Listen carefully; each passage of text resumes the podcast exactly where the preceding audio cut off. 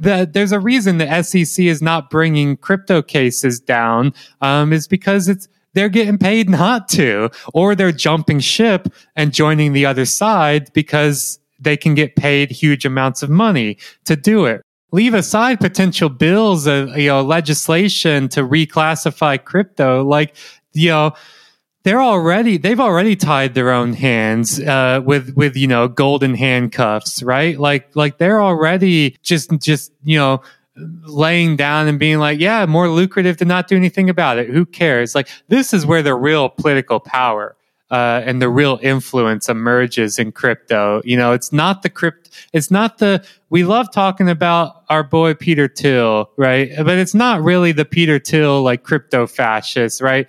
It's the Peter Thiel Blake Masters pipeline. It's the, uh, the, the Sam Bankman Fried, uh, Gillibrand pipeline, right? Like, like that's the kind of pipelines of influence, uh, that, that really actually, I think, are going to uh, matter in a material way um, in the world. And and I think a large part of this as well is to not get caught up on either accepting their framings or getting caught up in like only focusing on the really niche uh, stuff. Um, and what I mean by that is that like one of the things I really like around, about Noah's piece is that it kind of it reframes our approach and analysis to crypto by historicizing it, right? By being like, what if we analyze this not as a as a new thing that we've never seen before, but what if we analyze this as the savings and loan crisis of the 80s and 90s right like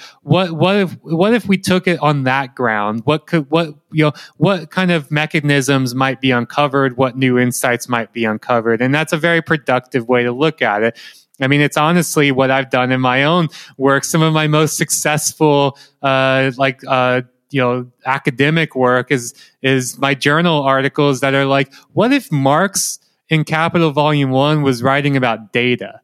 Uh, like, what would he say? Right? Or like, what if Marx in Capital Volume 3 was writing about platforms? What would he say? Right? Like, and that's how I come, you know, and I think that kind of like going back to basics, that kind of historicization, that reframing of things on a different according to like a different perspective, a different approach is really crucial because so much of the crypto discourse, I think it's really stale because it's also been captured in all these ways. Like, I was just on a panel recently uh, for Big Data in Society, the journal that I actually, you know, published the When Data is Capital piece in and all that. And I was on a panel with some other really great people, like, you know, um, past guest of the show, Olivier Jutel was on there, right? It was a panel about blockchain and trust.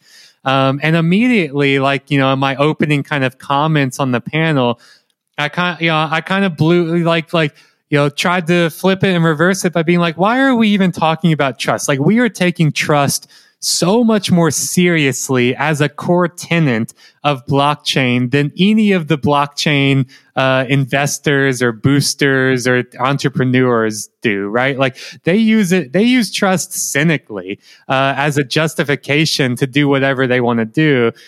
We are like, you know, by taking it seriously, we're treating it way, we're treating the idea that blockchain has anything to do with trust way more seriously than any of the actual like investors or entrepreneurs in the in blockchain do.